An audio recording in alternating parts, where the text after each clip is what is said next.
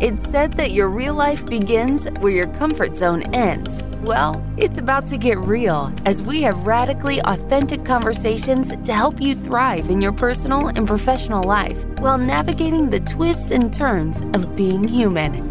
Buckle up, because this might get uncomfortable. Starts right now with Jason Wrobel and Whitney Lauritsen.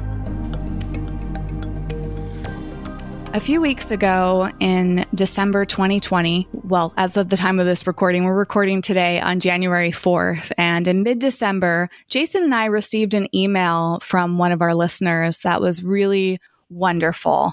And it was asking us about the topic of gender identity. This person was requesting if we could discuss more than just the two genders, male and female, man and woman, he and she, and including more non binary they, them, theirs pronouns when talking about society and people in general, because not everybody identifies with he, she, male, or female. And I was so grateful for this email because it gave me an opportunity to reflect on how I speak. And I really feel like this was in or 2020 was a very eye-opening year for me. We started to explore race in a different way on this show. We started to work our way towards being more inclusive. For Jason and I, being white, and each of us are straight or cisgendered. And we just feel like it's time for us to expand beyond our personal experiences and make it feel like everyone is welcome here because that's really our role with this show. And I think emails like this gave me that opportunity to recognize that maybe not everybody feels included when they listen.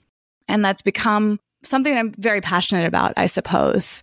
And Melissa, our guest today, this was actually part of how we found you for this show, is because I put out a, a call asking for guests that could speak about this more openly and incorporate it into our discussion. So I'm really excited to talk with you today. And I wanted to start off giving some backstory, but also share that I honestly feel a little bit ignorant on the subject matter. You know, like I, am still learning to feel comfortable with using binary terms because I'm just not used to them. You know, like it's not that I have a, a reason not to use them. It's just I haven't been in the practice of it. And one thing actually that I am trying to work towards and I really want to better understand is when in like social media profiles or biographies, like people now are putting in parentheses what their uh, pronouns are. Like for me, it'd be like she, her. And I'm not in the practice of doing that. And I think like one of my first questions for both of you, because Jason, I'm curious, we haven't really discussed this much even off the podcast. I'm trying to understand like how that benefits other people, I suppose. Cause I, again, this is where my ignorance is. Like for me, I, I guess I just assume that people know that I'm a she, her, but now I'm recognizing that we can't make those assumptions about anybody. And that's why it's important to clarify. And I think the fact that I was assuming that other people were assuming this about me, I think is part of the problem, if that makes sense. And I'm curious how you feel about this, Melissa. That's exactly the issue. It's all about assumptions. We're looking at external presentations and making an assumption about someone's gender and someone's gender identity and someone's sex. And those really can't be utilized because there are individuals who present one day in a more masculine light and then the next day present in a more feminine light, or they live in a completely androgynous, non binary state. And we can't make those assumptions. We want to make sure that we're letting people identify themselves as they want to be seen and presented. So this is something that I have in all my emails is that my pronouns are she, her. So I am also a cisgendered straight individual, but I work with a large population of LGBTQ athletes and patients in my practice as a chiropractor. And I am a more recent graduate. I graduated in 2015 and going through school, this was not taught. There was no discussion of gender, of sex, what the differences of those are pronoun identification, the differences between a chosen name and a dead name, how to utilize that. And it gets so nuanced, especially with insurances and what's the legal sex of the individual versus how they're presenting to the world and what their pronouns are. It really becomes quite a mess. And that's the whole point of this movement is to remove assumptions and let individuals just be themselves.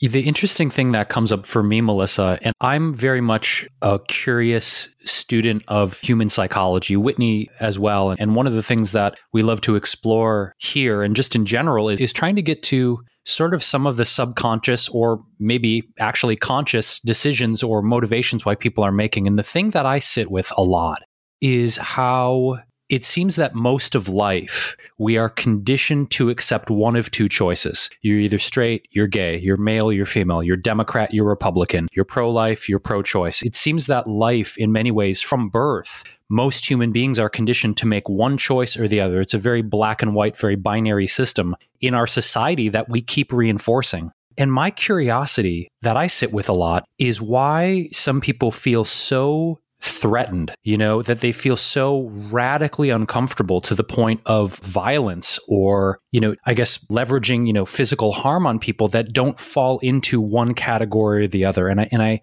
rather than focusing on you know advocating for rights beyond that i also try and think about what is so threatening to a, a, human being to meet another person that doesn't fit into those categories and what is so scary about that you know and i guess i'm just curious the psychology behind why something that is outside of the binary norm is so threatening to people, why it's so scary for some people to accept.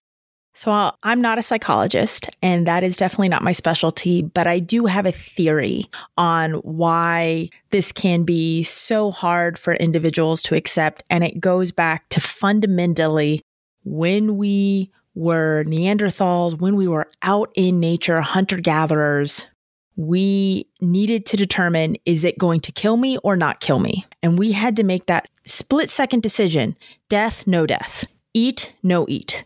Is it safe? Is it not safe? And we had to make those binary decisions. And I think that was very hardwired into our nature. And it's why we have fight or flight. Can I fight what's going on or do I need to run away? And now we live in a society where we're basically safe. We have everything provided for us. We don't have the risk of necessarily, let me caveat, necessarily have the risk of not having food and shelter. 2020's made that very questionable for a number of individuals and is a horrifying situation all around. But generally speaking, we are able to expand what we are capable of doing. And this has allowed individuals to actually explore who they are. And that's where the gender is no longer black or white, it's a gray scale. There are multiple ends to the spectrum, and even the most masculine males. I would consider my husband a fairly masculine, straight laced, cisgendered male. He is a huge musical fan and he loves his guilty pleasures, RuPaul's Drag Race. Loves that show. And those are not traditionally strong, huh, cisgender male things, but it's what he likes. So there is always a spectrum of how individuals present no matter what. So it really comes down to we have our fundamental nature that was ingrown to us to keep us safe, to keep us alive from when we were in a hunter gatherer society crawling across the African plains to now we sit in our cushy heated homes and we're starting to venture beyond that. And some people just can't psychologically handle it, which is why they can have such a visceral reaction to something that's different. It's interesting you brought up your husband because one of the things that we've discussed here on the podcast is something that throughout you know the course of my life and whitney you asked a previous question a few minutes ago about sort of how i handle gender pronouns and and my approach and I, it's a, a much larger conversation and the point melissa you brought up about your husband and you know his guilty pleasures and rupaul's drag race and being a huge music fan and you know for me i remember being a young teenager well first of all just being being a young man and feeling very sensitive and feeling like my capacity even now to feel emotion is so deep and so broad and I feel things so deeply. And I remember as a young man, you know, feeling so confused about this because people would automatically assume that I was homosexual. They're like, oh, well, he must be gay. And, you know, and I, I was actually called in high school you know, a lot of homophobic slurs. And it was always confusing to me because I'm like, well, are they seeing something I'm not seeing? Do I actually, what's going on here? And so it's been an interesting exploration for me to examine, you know, my sexuality, my identity. And what I've kind of arrived at is just liking what I like. That, you know, I can like muscle cars and motorcycles and shooting guns and also love Broadway shows and love drag queens and love, you know, I like 25% of my wardrobe now is actually women's clothing. And I just, I think it just comes down to like the older that I've gotten, I like what I like. I love what I love. Sometimes, you know, I'm not quite sure how to describe it to people. My therapist and I were working a few years ago, and I came up with a term called energetically androgynous because I do identify as he, him. But inside, I feel like I just like what I like. It's like, yeah, I like wearing women's clothes sometimes. I feel good in them. I don't know what that says about me, and I'm okay with that. All right, let's go over gendered clothing, which is honestly the stupidest concept that ever. It's absolutely stupid because who cares what we clothe our body in to present ourselves to the world? It does not matter. I mean, if we look through history, high heeled shoes were initially created for butchers to keep blood off their shoes. So traditionally, they were made for men. Back in the early 1900s, pink was traditionally a masculine color and light blue was traditionally a feminine color. And then it switched. When we look at the history of how, what is masculine, what is feminine, it changes. It flip flops with the times and how things are felt. So I honestly hate the fact that clothing is gendered other than there are certain times that like if I were to purchase a more masculine fitted suit, it would not accommodate the fact that I have breasts and I need the darting to make sure that the suit fits appropriately to my body. But there are individuals that have large chests that don't identify as female. There is no need for us to gender our clothing, gender colors, gender unnecessary items because we're all just humans and we all just have to go out into the world and we should be able to like what we want to like. Absolutely. And, this reminds me of, of, something else I've been noticing and, and part of my own awakening to this subject matter, because like I said, it's something I, I've had the privilege of not focusing that much on up until recently. And I feel like it's part of being supportive or an ally to others who need us to speak up on these things. Like, I think that's one of the reasons I want to start clarifying my pronouns is so it's giving not permission, but like it's helping other people feel more comfortable and included by using those. And something else that I've noticed, uh, especially on social media, is how there's a big trend of gender reveal videos. You know, like people have these special parties and they do all these things to reveal their child's gender before the child's even born. And then, like, somebody pointed out recently how bizarre that is. And it's so traditional and it sounds really fun. But then if you step back and examine it in the context of this conversation, you realize, like, wow, we're picking somebody's well, not picking necessarily, but like maybe in a way we are. Like we're having this child, we're picking a name for it, and then we're in a lot of ways assigning a gender or projecting a gender onto this child before they even know for themselves. Yeah. Here's what I wish one, you have to delineate the difference between sex and gender. Sex is what you are born with and what your organs, your external sex organs present as. So this could be male, this could be female, this could be intersex, because there are individuals that are born with both testes and ovaries and have ambiguous genitalia and are intersex. That is your sex. So I really wish they would call them sex reveal parties, but then us in America cannot handle the conversation of sex and genitalia. Ooh, the horrors of the penis and the vagina. So you have that. They have sex reveal parties gender is how you see yourself. And this is something that you express as you age. If my poor mother had to deal with me as a tomboy, she tried to get me baby dolls, she tried to get me Barbies, and I did the same thing every single time. I'd cut their hair, I'd perform surgery, and then I'd usually blew them up, which I know not the healthiest expression of childhood, but I didn't want to play with Barbies. I wanted to go to rocket camp and I wanted to play and make model rockets and I wanted to go to photography and I wanted to do art and I wanted to express myself creatively that way. And I wanted to climb trees and run in the mud and I didn't want to look cute and pretty and do makeup and do my hair. That wasn't me. So my mom first of all, was completely convinced that I was going to not be straight and most likely be a lesbian. And it's like, no, I am a tomboy. I'm rough and tumble, but I'm straight and I like men. And that is me. And that's okay.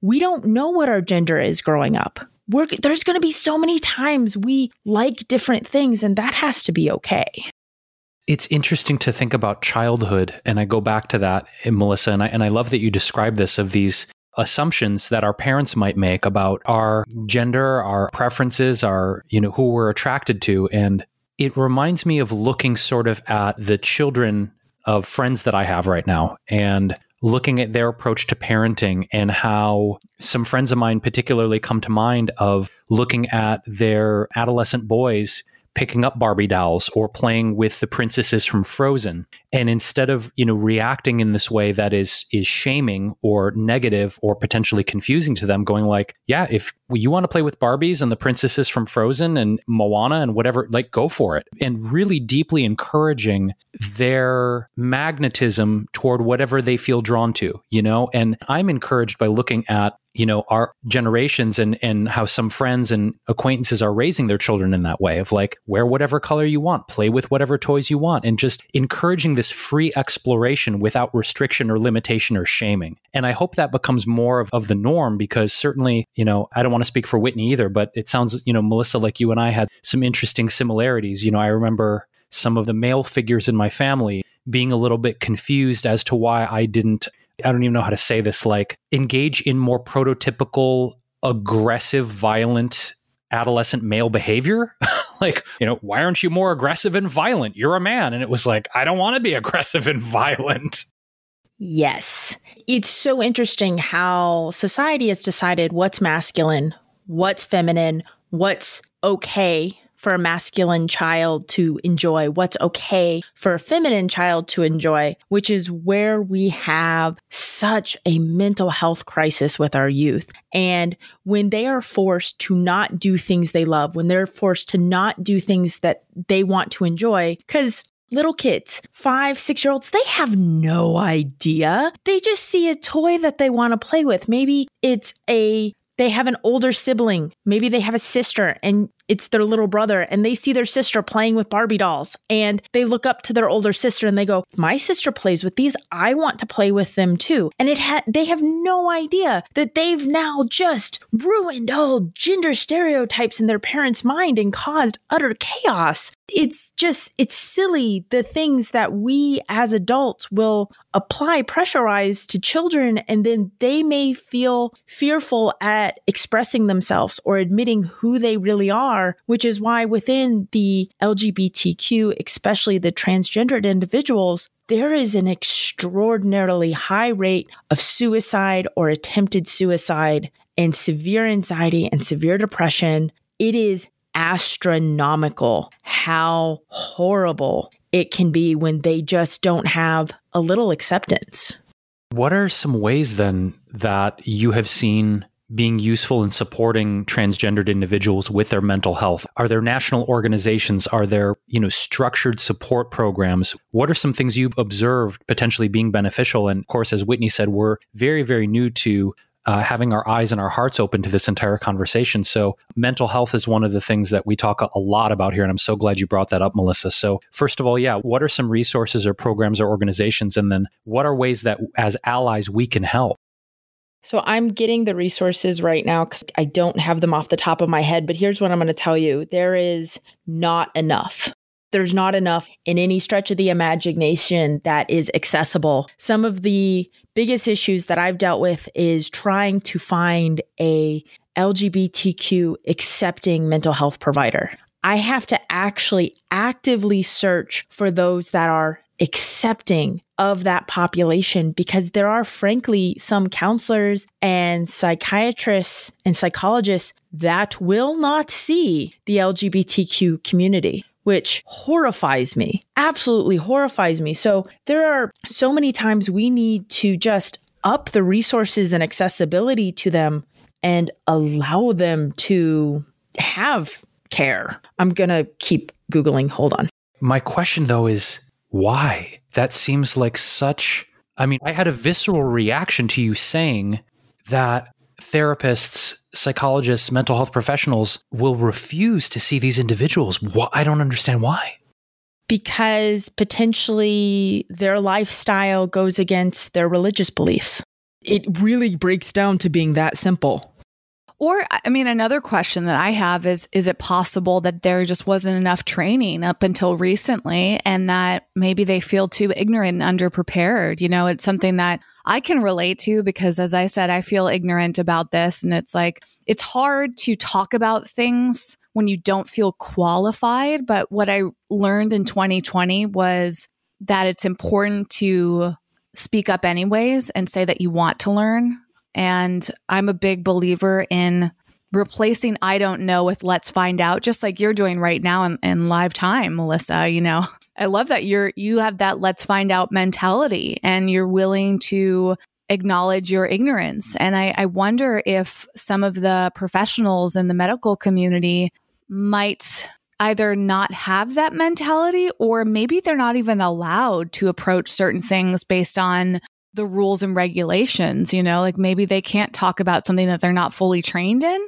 and they weren't trained in it because it's a relatively new thing being integrated. It is a complicated situation. Yes, there are going to be times that individuals will refuse to see someone because they don't have the training. And right now, to get training, it's hard because there is limited resources for training. For chiropractic in particular, I know now within the program, there is training in gender affirmation communication with patients, but it's because I do it at our school. And I also work and travel and teach continuing education to other chiropractors to make sure that they have access to this if they want it. And that's the pickle is there are some people I've applied to speak at conferences and they've been like, mm, that's a little too forward for what we're looking for right now. And I'm going, what? Are we a patient centered providership? Are we? And then the other thing is time. It takes time. And if you have a counseling, a therapy service that is already full of patients, I hate to say it, but why take the time to learn something for such a small group? And that uh, makes me so mad. But some things that are available. One, there is the Trans Health Consulting. This is a clinical support mental health provider resource. This helps educate providers. It is through the Gender Education Network. And then there is the Trans Affirming Therapist Academy that helps train them. And I mean, I think they've been around since 2015, which 2015, this has only been around for five years. Transgendered individuals have been around for hundreds of years. So it gets really complicated, really messy when you're trying to help these individuals and get them the care they need because there's so few available. I'm curious, Melissa, in your practice. And the reason I ask this question is because I'm a huge sports fan, and we can probably get into that as we do tangentially here.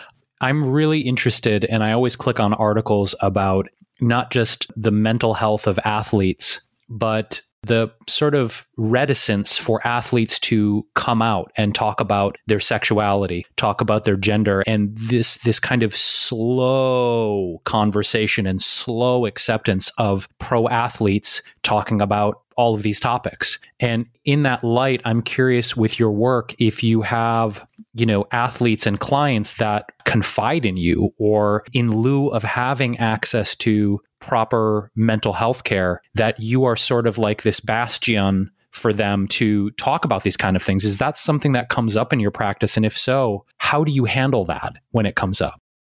So I'm fairly blessed with my patients and how and my athletes that I work with. I specifically am the team chiropractor for three different sports teams. One is a drum corps international marching band, which is completely gender inclusive and co ed. The other is Minnesota Roller Derby, which is completely gender identity inclusive. How, if you identify as female, you can compete in that sport. And then I work with a professional women's football team. And again, if you identify as a female gender and meet the requirements of the league to identify as a female gender, which I believe they use the IOC requirements for a transgender female athlete to compete, you can compete in that sport. And so my job is to one, assess my athlete, make sure they are fit and ready to play. Two, depending upon which sport they're in, make sure I know the rules and regulations and they have met the requirements for them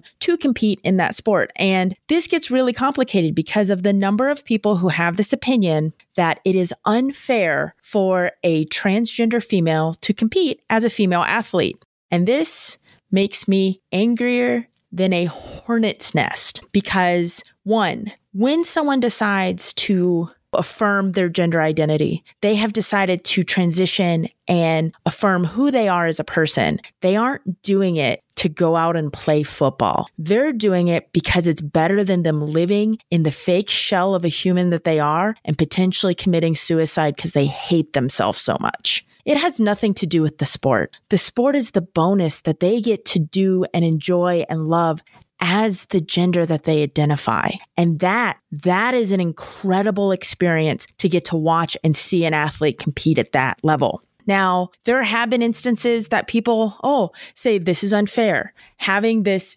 transgender athlete is completely and totally illogically unfair to the cisgendered athletes competing. I'm sorry. Here's some facts. One, if you're competing as a female athlete, you're already going to be judged and critiqued to make sure you're female enough to compete. And most people who don't get into high athletics know this, but up until the early 2000s, athletes had to confirm their gendered, gender identity via visual inspection meaning they had to have enough breast tissue and they had to have the external genitalia of a female, plus undergo blood work to confirm their hormones level to prove they were female enough to compete. Well, think about high level athletes. Think about CrossFit athletes. I'm sorry, do they have the traditional secondary sexual characteristics of curves and breasts? No, because their body fat level is so low. So, there are times that athletes compete and their sport forces them to change how they appear identity wise. And then they have to lessen what they're doing to be able to compete. This has started to change,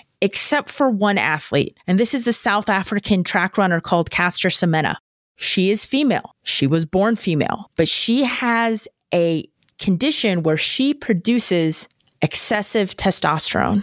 Her body internally produces testosterone. So, yeah, she builds more muscle because that's what testosterone does in every human on the planet. And this has allowed her to compete at a very high level and generally win at the 800 and 400 meter lengths in track. Well, it's gotten to the point where people have said, that's not fair. It's not fair that her body does that. So now she has to take medication or they're trying to force her to compete in the men's division. Well, guess what? If Caster was a man, like Michael Phelps, who had a genetic condition that allowed him to not produce as much lactic acid so his muscles didn't fatigue, she would be praised for her performance instead of punished. So, the only reason why female trans athletes are seen as a threat is because we can't have women excelling at sports in any way, shape, or form that has them even be close to competitive as a men's sport. Sorry, got on a soapbox. That was enlightening and mind blowing for so many reasons. So do not apologize. There's no need to do that. It blows my mind, Melissa, for so many reasons. And just to go back on one point that was like a one of the many holy shit moments already in this podcast, you said that athletes used to have visually inspected. Does that mean that before they were to be signed to a team, if you will, on a contract, that a team doctor would have to look at their naked body and verify them? Is that what you're because I've never heard this before ever. Yeah. Oh my God. So, gender verification assessment started back in the 1940s and 50s after there was assumed cheating in the 1930s by I believe it was Germany and Russia. It was during World War One, World War Two era. I always get my years confused. I'm not a history buff. And the Olympics represented the fight in the war but in a athletic sense. So there was the assumption that the some of the female athletes competing weren't actually females. So, to ensure fairness, they started doing gender verification, which started off as just having to have a team doctor assess you. Then it actually became when you went to the Olympics, you had to go through the underwear. They nicknamed it the Underwear Olympics, where a group of doctors had to visually assess you for your secondary sexual characteristics, which means if you were in top peak performance and had low body fat and hadn't developed breasts or didn't have curves, you could be denied for not being female enough. They then went to Barr body testing, which was to take blood samples and test for XX chromosome or XY chromosome, which this became an issue with a Spanish pole vaulter. She tested XY because she had a condition where yes, she actually had internal testes, but her body did not accept testosterone. So technically, because we all start off as female in the womb, and then the hormones are released and the receptors in our body transform our body into the sex that we will present as. Well, her body did not utilize testosterone. So physically and externally, female, but she was XY.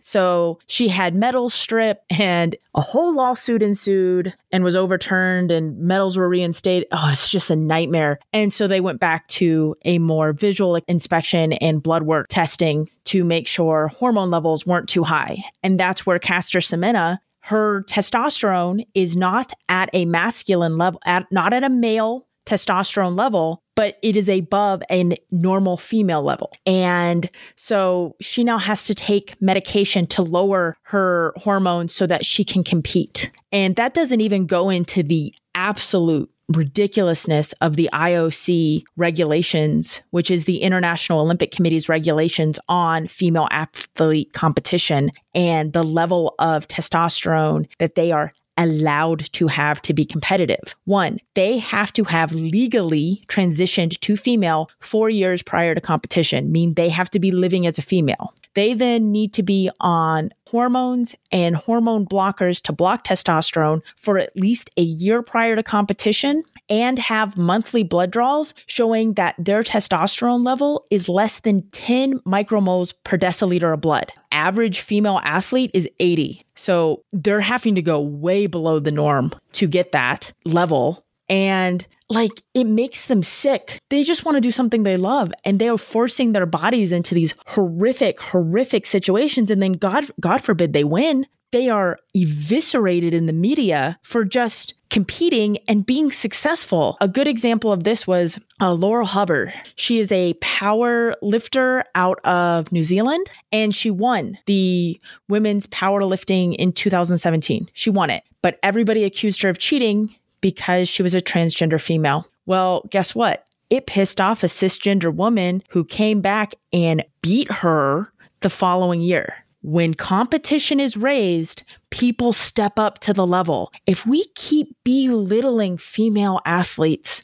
and not allowing them to achieve the highest levels, female sports will always be considered boring compared to men's sports because that's that's what people say. I don't like women's basketball. It's boring compared to the men's because it's not as competitive. Well, hi, are you not seeing why? You're not allowing people to compete at the highest level against the highest competition possible. And I know I'm harping over transgender female athletes, and that's because transgender male athletes aren't seen as a threat, so no one cares. And that, ugh, they have completely no regulations. Take your hormones, compete at what you want. You're not a threat. We don't care.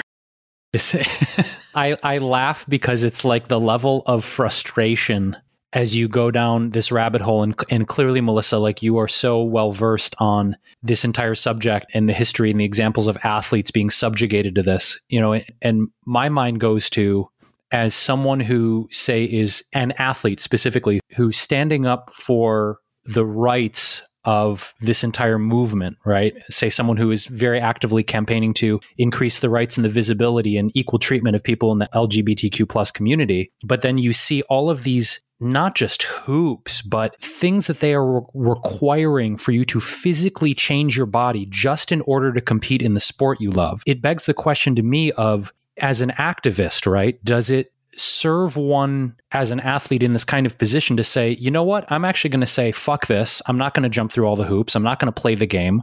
Or as a stance of an activist to say, you know, I will jump through the hoops, even though I know if I win and I do well, you're going to eviscerate me in the media. it's almost like a lose. It's like you can't win. It's they set it up in a way that's like a lose lose.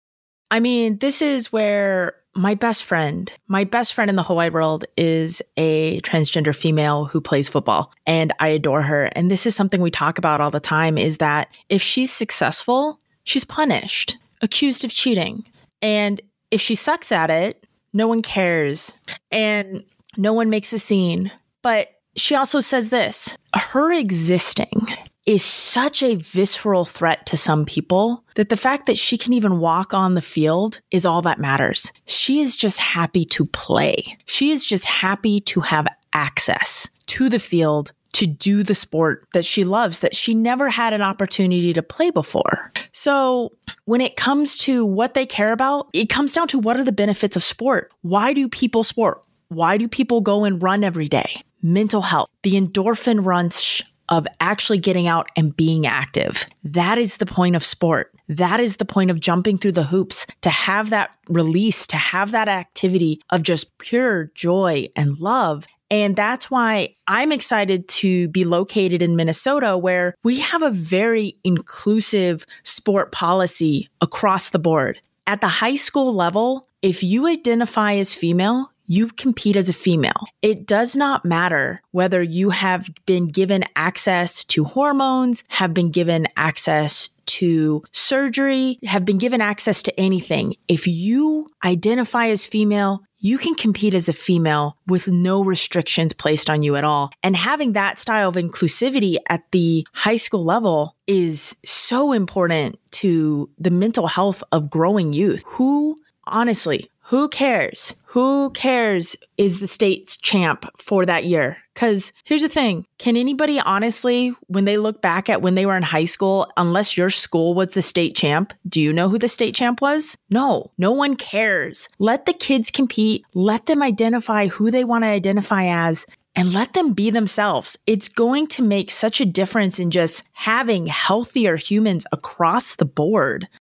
Yes. And I'm so glad that you said that because I think that who cares mentality applies to so much of our lives. And one thing I'm curious because I'm not that into sports or I don't really watch athletes. I'll occasionally watch the Olympics, but it's not something I, I'm super interested in. But Jason is really interested in basketball. I watch actually baseball from time to time uh, and the, you know, like the World Series I find interesting, but it's a rare thing. I'm curious for you, Jason, as a viewer, you're very accepting, but is there ever a moment where you have seen somebody of a, of a different gender or identity that has impacted the way that you view sports? Like one person that comes to mind whose name I'm completely blanking on, but I can see his face. He was dating Carmen Electra at some point. That's the only fact I can remember about him. Dennis Rodman. Yes. He yeah. comes to mind for me because I remember seeing him when I was younger and like being fascinated by him.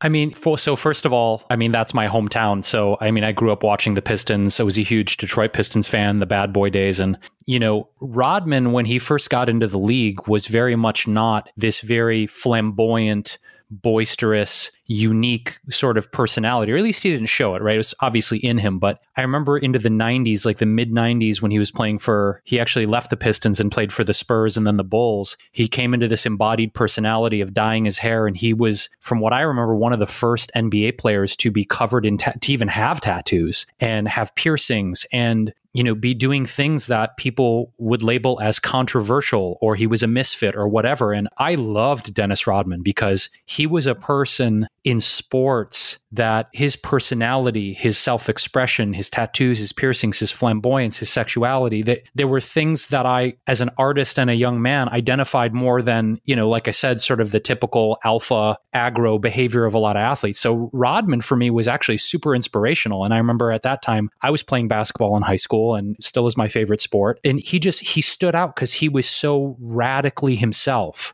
in a sea of kind of sameness. And I don't know, Rodman to me, I don't know, he gets vilified a lot, but for me, if I look at him in the pantheon of pro sports, he was one of the first guys that I was like, this dude is letting his quote freak flag fly and he doesn't give a shit. And I love that about him. And what's interesting is as you're talking about this, Jason, like I can't immediately think of anybody else. And again, part of this is because I'm not really that into sports, but who else stands out for you in sports? Is it only him or are there other examples? I mean, there's the one that also comes to mind. I remember in the in the '90s was a center that played for uh, the New Jersey Nets. It was Jason Jason Williams. I need to look him up real quick. It's Jason. I'm trying to think of his last name, but he was the first professional basketball player that came out as homosexual. It was, oh, it was Jason Collins. Yeah, he was the first openly gay athlete in North America's four major sports teams. And I just remember hearing that about Jason Collins and being like, I really respect this man for his courage because, you know, basketball, I remember reading around that time when he came out of certain athletes who played for other teams saying there would be no way I'd share a locker room with, you know, a gay teammate. And all of the resistance and vilification and hatred he got when he came out as the first, again, openly gay player in, in the major national sports teams here in North America. So Jason Collins is the other one that I remember when he came out, I was like, man, this guy is got so much courage to do this. And so he's the other person, Whitney, that comes to mind.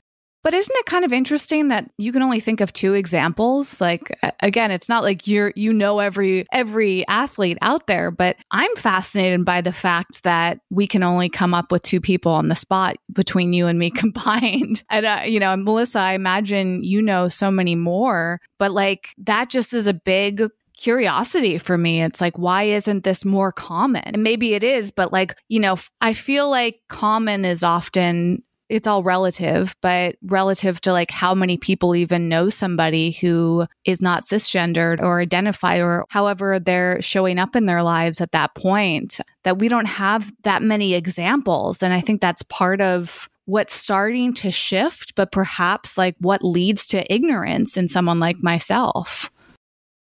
Well, I think when looking at professional athletes, we have a major issue in the fact that one, you automatically lean towards traditional male sports, aggro male, football, basketball, baseball, versus when you look at female sports, there's a very large LGBTQ population within that community. And I don't know if that's a contributing factor, but they're much more inclusive. There are so many more gay female athletes than that are out and publicly out than there are in the agro male. Because again, what you said, Jason, the discomfort of being outed, the locker room, the perceived notion of what is societally acceptable.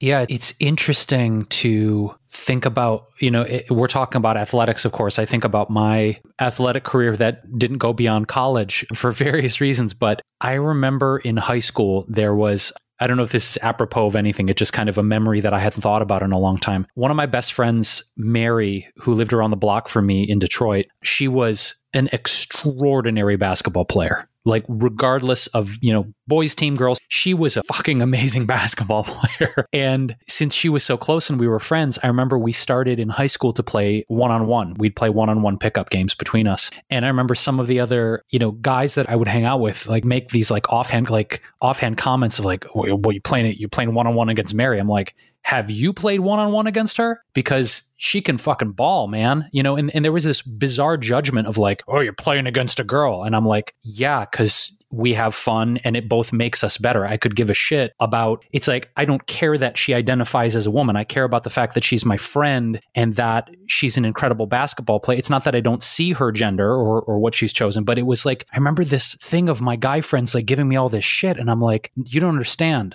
Like it, it has nothing to do with that. It has to do with the fact that I love her, she's a friend, and we're both pushing each other to be better players. And her level of skill could have easily easily fit on you know the boys basketball team like she was that good but of course you know being in, in the 90s in detroit in the paradigm we were in like that would have probably never happened she was that outstanding of an athlete that i just wanted to play against someone who was incredible but i just remember you know all the bullshit that i got for that and and thinking how odd it was I mean, this gets into societal norms, though. This gets into the glass ceiling, the glass cliff, the thought that oh, look at this company has its first female CEO. This individual is the first female vice president. It really starts going into the aspects of you can have a male do something successful and they're labeled the first person on the moon, first person to do this. But if a female does it, they're the first female. Even if they are the first person to do it, they still get the moniker of the female.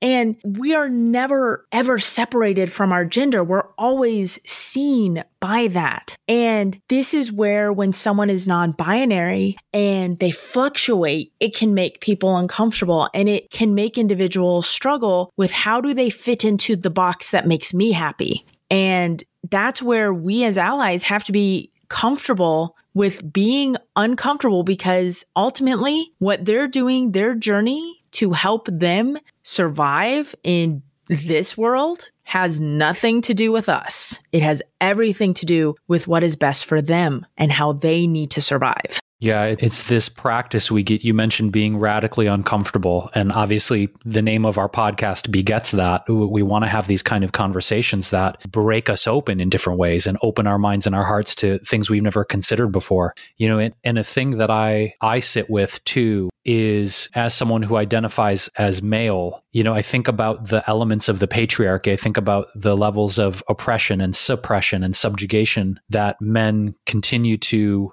you know leverage in this world out of control and fear and those things and I, I've tried to look into like, for lack of a better word, sort of the heart of darkness, you know, of why are men so afraid to give up control? Why are they so afraid to give up power? Why are they so afraid to grant basic respect and equal rights and equal pay and just let people be as they are, you know, and really trying to examine the deep, deep, deep rooted mentality and ethos behind all this. And I don't know that I have any answers. I'm kind of putting this out as maybe a deeper, more macro level question of, you know, why the fuck are men so terrified of giving up their control and their power and their influence? I think when we're able to answer that question, a lot of the nuances and issues and suppression and repression that we have going on in society will be resolved. When we have the answer to that question, a lot of the crap that happens with individuals that is just horrifying and harmful. I mean, being if you were going to pick a population and go, you have the highest risk of being murdered, that would be a transgendered black woman. A transgender black woman has the highest risk of being murdered simply for existing. Her existence is such a threat, apparently, to the society at whole that she has an extraordinarily high risk of just being killed for just living her life. So your question, when we as a society can answer it, a lot of shit's gonna get fixed. A lot. But I don't I don't have an answer for what the issue is. I think it will slowly phase out out of time when we have individuals in government that were born in the 1940s I don't necessarily know how they can even relate to what the rest of society is dealing with right now. Yeah, so it's almost like in a certain way, not to sound macabre or morose, but waiting for many of the individuals who are of that generation that are currently in places of power, whether that's corporate or governmental, to kind of die off and let maybe a more, for lack of a better word, progressive, open minded, liberal, accepting individuals be into these places of power, right? And, and it brings up also the question of, you know, sort of generational conditioning of, you know, right now, I guess we're talking about people that are, might be typically, you know, baby boomers in these positions of power versus how prejudice and ignorance and hatred is passed down through generations. Because I've thought about this too, Melissa. You know, you bring this up of, well, you know, let them die off, the closed minded, prejudiced, ignorant ones, the hateful ones, let's let them die off. But what about the principles that, say, their kids or their grandchildren may have patterned after them? I'm not saying it's an absolute corollary, but my curiosity is are we going to see progress when those individuals die off and new people assume those roles of power in our society versus how do we address hatred and prejudice being passed passed down as a learned behavior through generations, you know? Oh, Jason,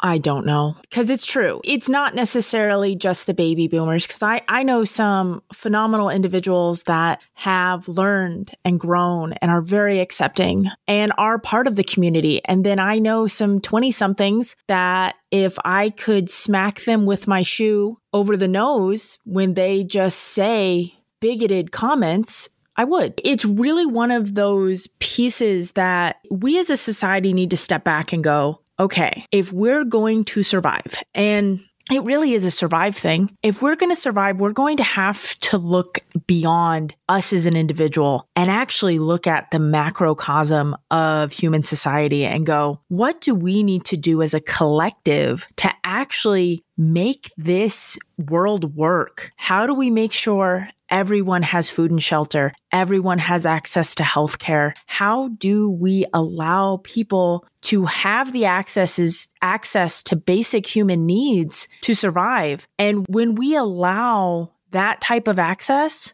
to everyone, that's when we're really going to excel and succeed as a society. And that can be very threatening to people in power because when you empower the impoverished, things change. Big things change. Revolutions happen. And it's just incredible. But in particular, for the LGBTQ and the transgender population, we just need to protect them and be accommodating and allow them to live their lives in the gender that they identify as. And big things that I have found that are my, we as allies can have some microaggressions towards them. And microaggressions are simply where we say something inadvertently that causes them mental harm. And it's not something we actually even realize we're doing. One of them is preferred, saying that they're using their preferred name or their preferred pronouns. They're not preferred. Per- preferences are do you like iced coffee or hot coffee? Do you like tea or coffee? That's a preference. This is their gender. This is their identity. You don't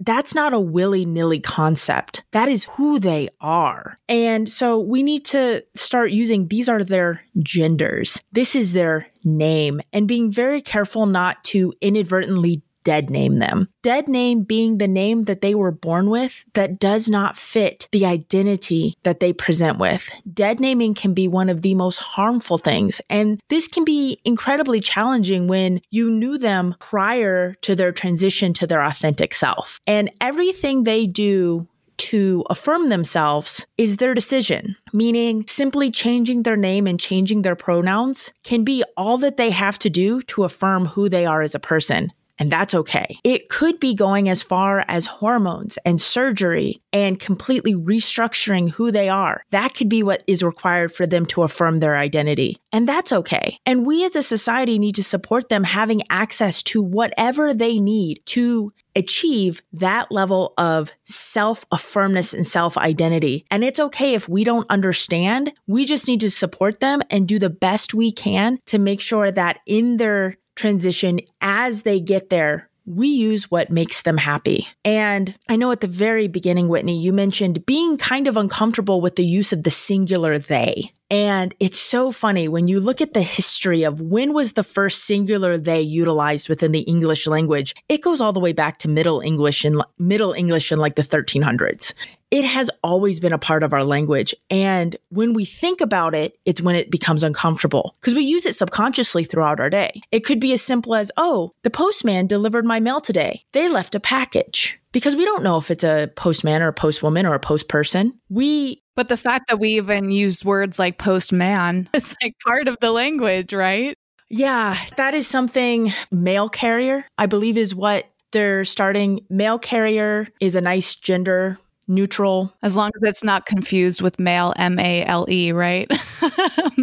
But as soon as you said that, I was like, oh, I've never thought about it. mail carrier or mail carrier spelled different. I mean, I know what you mean, but it's funny how, you know, these words that we become so accustomed to using, we have to step back and really examine them, you know?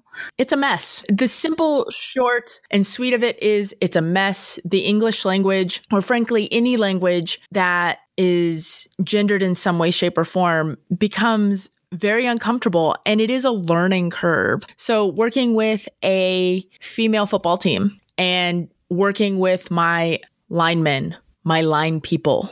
I usually call them the line people because it's easier. Other terms, there isn't like quarterback, tailback, running back, linebacker. All of those are fairly neutral, but the linemen, line people, they're my line people because on top of it, on my women's football team, I have non binary individuals. So I never walk up, and this was a language switch for me. I never walk up to my team and go, oh, hey, ladies, let's circle up because I have individuals that aren't ladies on that team. Right. It's like, yes, that reminds me too of I'm trying to get out of the habit of saying, hey guys. And I've been saying that for so much of my life. And every once in a while, somebody points that out to me, and I'm like, oh, yeah, like I, I could benefit from switching up my habits, which is really what it is. Just like saying, hey, ladies.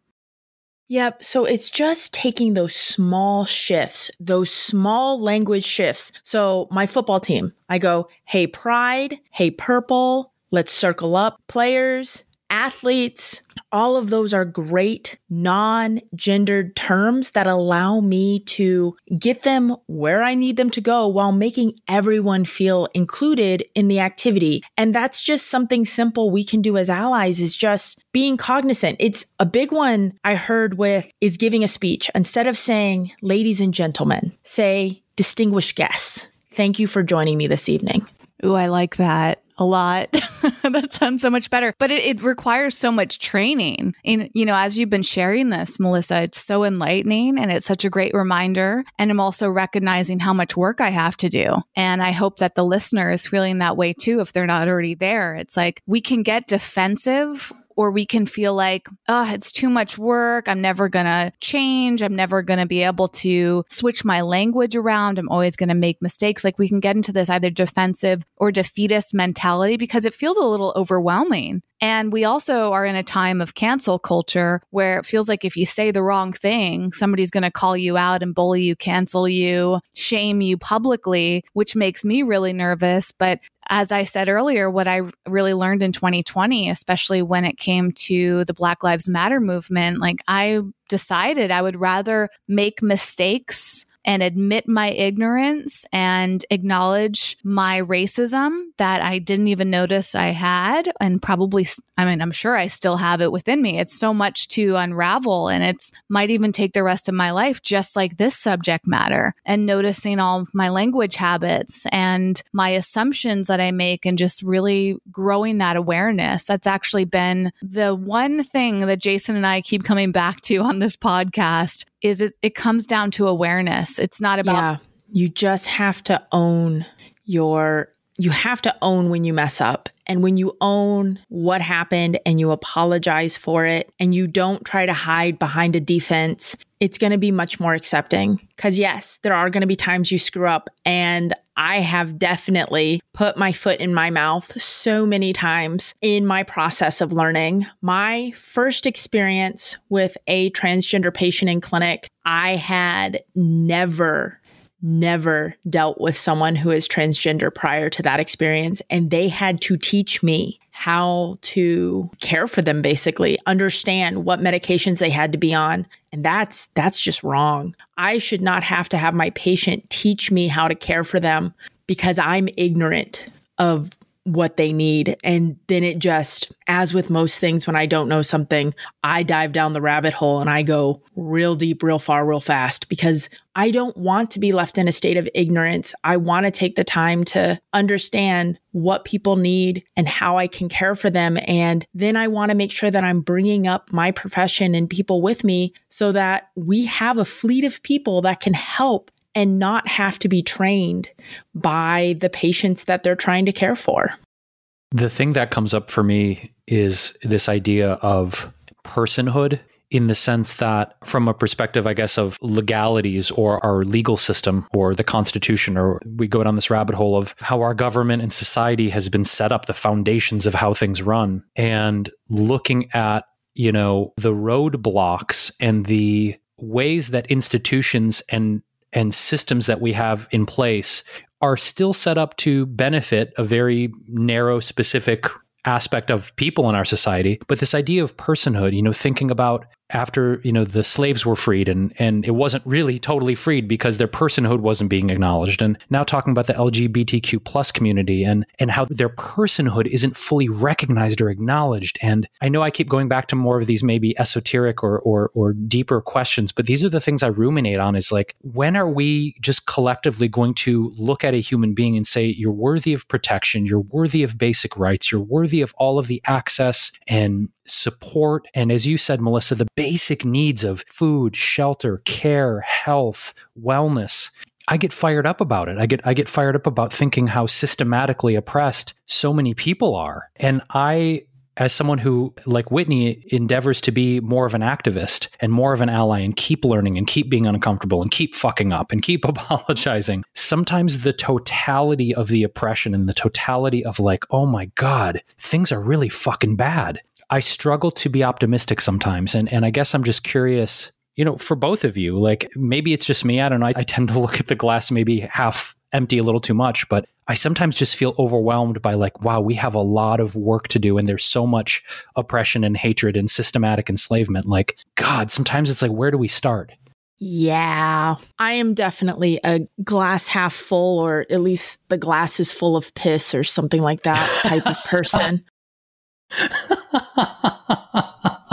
So I, it's one of those things where I don't know if in our lifetime we will fully see realization of humans being seen as worthy no matter race, ethnicity, gender, sex, orientation. I don't know. We're getting closer, we're getting better. Things are going ish in the right direction. But then there are times where, depending upon what the government is doing, their rights are stripped and things are taken away and they're dehumanized.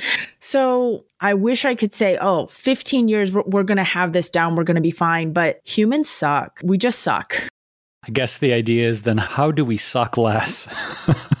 I sit with that all the time, honestly. You know, where are my blind spots? Where's my ignorance? Where's my prejudice? Where's my assumptions, as, as Whitney was brilliantly detailing? And I think if a if a person is at least willing to look at their bullshit and look at their ignorance and look at their blind spots and say, wow, damn, I have a ton of work to do. It's not easy, you know? And I think if people were to say, okay, if I want to grow as a being and be a steward of equanimity and actual unconditional love and balance and peace on this planet, it does require hard work. You know, it's not like we slap snap our fingers. It's like I've released all of my attachments and ignorance and prejudice. It's it's really hard work, I think, to want to be a global citizen who is really truly contributing to the betterment of society, not just giving it lip service, right? Because I think one of the biggest things that Whitney and I were really mindful of and continue to be mindful of is performative activism. You know, that's a big thing that came up obviously in 2020. It's still being talked about now. Is this idea of a brand or a corporation or an individual or a social media influencer putting out content or messages or advertising that's like, we're with you guy, you know, we're, or we're with you people, like whatever, whatever the thing was Black Lives Matter, LGBTQ plus. It's but sometimes I wonder, you know, and I don't know about wonder because I can kind of feel into my body like they don't really mean it. They're doing it to like you know, save face or present something to the world of like, we really care. But a lot of the messages, not all, a lot of the messages I'll receive, and something in my gut is like, I don't think you really mean it. And so I, am curious for you, Melissa, you know, this aspect of quote, performative activism, how it hits you and what you have observed around that whole concept.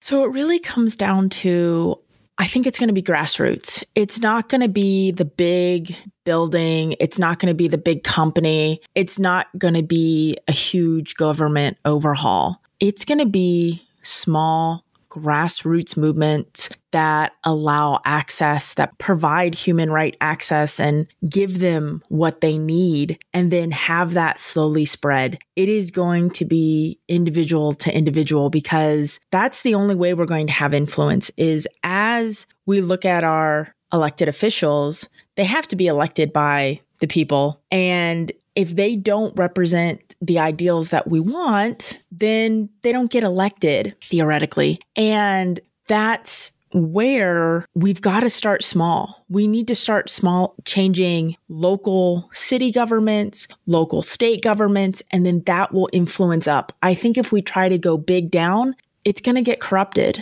And so each individual person taking on that proactive allyship to the communities and to the individuals that need it. So when you have the privilege of existing without fear, you need to use that to help those who can't. One of the most powerful things I ever saw was this, and I, am going to hate myself because I can't remember her name. The speaker was talking to a group of women, and it was a discussion about racism and systemic racism. And all the people in the audience were like, oh, that doesn't exist. We're allies. We know what's going on. And she looked at them and just went, look, I want you to change who you are as a person so that you are treated by society how the black population is treated. I want you to exist in society how the LGBTQ plus is treated in society. Stand up if you are willing to make that change so that you are treated that way and no one left their seat. And she went, Okay, and you're telling me systemic racism, systemic bigotry doesn't exist? Why aren't you willing to switch places with them and live in society how they are treated? And if you're not comfortable entering society and existing in society as a Black woman, as a Black man, as a transgendered individual, as an LGBTQ plus community member, then you're part of the problem and we need to start shifting it. And when we start looking at it that way, that's going to force people to make shifts because it's uncomfortable. I really just like felt into that, you know, of the reticence people have to actually stand in someone else's shoes, you know, given the choice. That was such a profound statement, Melissa. I, I, would love if you if you can actually find that video after the podcast and send it to us. I'd absolutely love to see that. And we can also link to it in the show notes for this episode. You know, as we get, I guess, closer to to closing and wrapping up here, Melissa, you mentioned doing this in a very grassroots, a very underground, a very one on one individuals working with un- other individuals to grow this movement and have equal rights. What's something, I guess, an immediate takeaway in that vein of this grassroots movement working together. That if the listener wanted to say, okay, I feel really passionate about this and my mind's open, my heart's more open, what can I immediately do on a local level? What would you recommend for that person or even us? Because I'm more inspired than I was before this podcast as well. What can we do on a very, very micro local level to really start to step up and make some headway here? Oh, that is a very good question. Oh my goodness, that is a good question. I'm going to need to just think about this for a while. yeah, I realized I kind of walloped you with a big one here as we're we're getting close to the end. uh I think big things are is that so I'm going to give a couple things. One, when possible, Introduce yourself to a new person, state your name, state your pronouns. Give them the allyship of understanding. You don't care who they are, whether you are 99.9% sure you know who their gender is. Don't make the assumption. Introduce who you are, state your pronouns. The other thing you can do is, frankly, be comfortable with people in society. I know one of the biggest fears my best friend has is simply going to the restroom, walking into a women's restroom to use the restroom, she's terrified. She's terrified of being attacked. And I think just being accepting of individuals and being protective. If you see someone being attacked, being belittled, being harmed for who they are, step in and defend them. Even if you have no idea who they are, be the actual ally, be their straight shield so that you take that damage because they live that day in and day out and you can just walk around and do your own thing. But when you see someone truly being verbally abused, just step in and be like, hey, this isn't necessary. They're just living their life. And there are times you you see it going on in malls, you see the passive aggressiveness and that's just a little thing that maybe simply by providing that person public shame peer pressure. You shamed them for their behavior. It might make them change. It might make them second guess what they're doing. And you've just provided protection and true allyship to the person that was being attacked. It's powerful takeaways, Melissa. I mean, this whole episode has been just so full of really empowering, enlightening perspectives. And I know that I certainly feel just a deeper sense of expansion and awareness. I, I just want to thank you for for coming on here with us and, and dropping so many so many knowledge bombs, if you will. That's a, that's a bad, that's violent. Let's. Go- I always say knowledge. Uh, flower vases full of knowledge. That's better than bombs. See, even I'm trying to fix my language too. It's like I say shit, and I'm like, don't you know, talk about bombs, talk about violent things. So I, again, it's I'm just giving another example of how much work I need to do on my conscious languaging. So we just want to thank you so much, and for you, dear listener, if you want to dig into more of what Melissa is sharing with this world, she's got a wonderful podcast, the Mac Performance Podcast. We will link to that in the show show notes. We'll link to Melissa's websites, all of her social media links for you to follow up if you want to connect with her. And for everything we've mentioned today, all the resources, you can go to our website, which is wellevatr.com. That's spelled W E L L E V A T R.com. You can click on the podcast section. It will take you to the show notes and the resources for this episode and all of our previous ones. And of course, we encourage you to subscribe to the podcast for really incredible, deep, enlightening, heartfelt episodes like this one we just wrapped with Melissa. It's Melissa, it's been an absolute pleasure to have you here for so many reasons. Thank you for going deep with us, for sharing your work in the world in ways that we can really start to show up in more powerful and supportive ways. Oh, thank you for having me and uh, allowing me to have this platform to just share to share something I have a passion for and I just appreciate you guys letting me letting me get on my soapbox a little bit. We love that. We love soapboxes here and I think this is such a blessing for us because like Jason said, we've learned so much personally, and it's an honor to be able to share that with others and, you know, do that through us learning. I mean, th- I think that was the thing that I was reflecting a lot upon as I was listening to you, Melissa, is just simply the act of listening to somebody and allowing yourself to grow and absorb information and raise your awareness, as I said earlier. That to me is I think one of the best things that we can do is to step back when we don't understand something and educate ourselves on it. And that's really what I felt like I was doing today in this episode. And hearing your passion evokes passion within me. And I feel inspired, as Jason said. And we would really love to hear from the audience on the subject matter and encourage you, the listener, to share this episode. We're grateful when you share any episode of ours, but I think this one in particular I really encourage you to spread around because as Melissa was talking, I was reflecting on how far we have to go, you know, and shedding our ignorance here. And a lot of that is simply spreading the word in a kind and compassionate way. It's educating our friends and our family members. It's speaking up, as you were saying, Melissa, when we see behavior that is done in ignorance or judgment or cruelty and letting others know that we don't stand for that, you know, and, and as I said at the very beginning, simply acknowledging your pronouns. And as Melissa said, whether that's in person or online on social media in your bios. And, you know, after this episode, I want to start doing an overhaul and, go add that to my platforms as long as that might take me. but I think that's an ongoing process. You know, it's learning these things, making the changes, growing our awareness, and being humble about what we know and, and what our past has been and how we want to show up in the present and in the future. So thanks again, Melissa. Uh, as Jason mentioned, we will be linking to the resources. Melissa shared a really wonderful mental health resource from Trans Health Consulting, I believe. Uh, that'll be in the show notes at wellevatr.com. If you haven't been to our website before, it's spelled W E L L evatr.com. If you go to the podcast section, you'll find this episode and everything will be there, including the transcript. So if you want to send a, a, quote to somebody or a specific section of this in, in text form, that is available for you too. And we would love to hear from you as well. There's a comment section there. You can reach us on social media. We'll be linking to Melissa so you can reach out to her and listen to her show, find her on social media. All of that will be there for you at wellevatr.com. W E L L E V A T R.com.